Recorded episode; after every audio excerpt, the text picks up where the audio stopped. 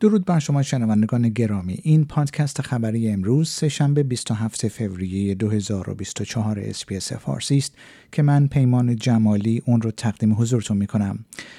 برخی از بزرگترین شرکت‌های استرالیایی برای نخستین بار اطلاعات مربوط به شکاف دستمزد جنسیتی خود را در معرض دید عموم قرار دادند.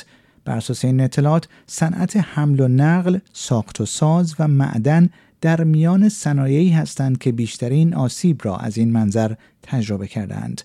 خطوط هواپیمایی استرالیا از جمله کانتاس، جت استار و ویرجین نیز به ترتیب شکاف دستمزد متوسط سی و هفت درصد، چهل و سه و هفت دهم درصد و چهل و یک و هفت دهم درصد را گزارش کردند.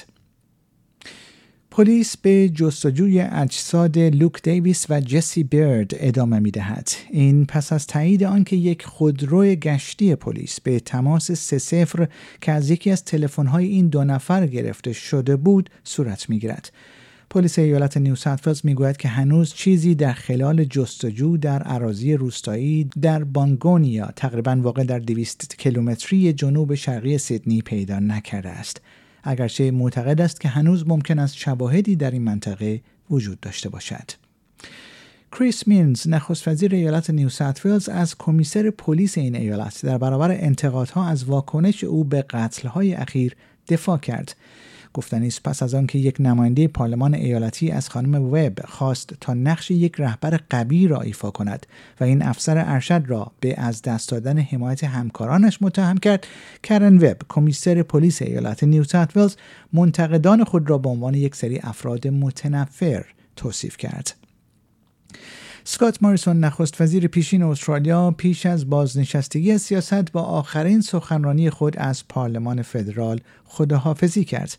آقای موریسون امروز در مجلس نمایندگان سخنرانی کرد و پس از شانزده سال فعالیت در پارلمان از سیاست خداحافظی کرد.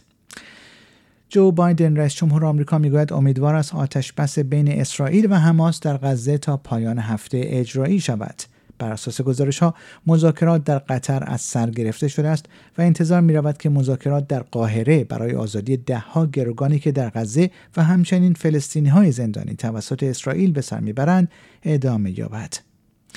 امانوئل ماکرون، رئیس جمهور فرانسه، میگوید استقرار نیروهای غربی در اوکراین در آینده منتفی نیست. آقای ماکرون این اظهارات را پس از نشستی درباره اوکراین در پاریس عنوان کرد که بیست رئیس دولت اروپایی را گرد هم آورده تا در مورد این جنگ دو سال پس از تهاجم روسیه در سال دو هزار و بیست و دو گفتگو کنند.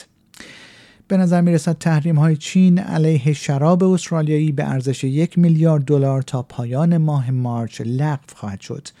بر اساس گزارش ها، دن فارل، وزیر تجارت فدرال استرالیا، در حاشیه کنفرانس وزیران سازمان تجارت جهانی در ابوظبی با همتای چینی خود ونگ ونتاو دیدار کرده است.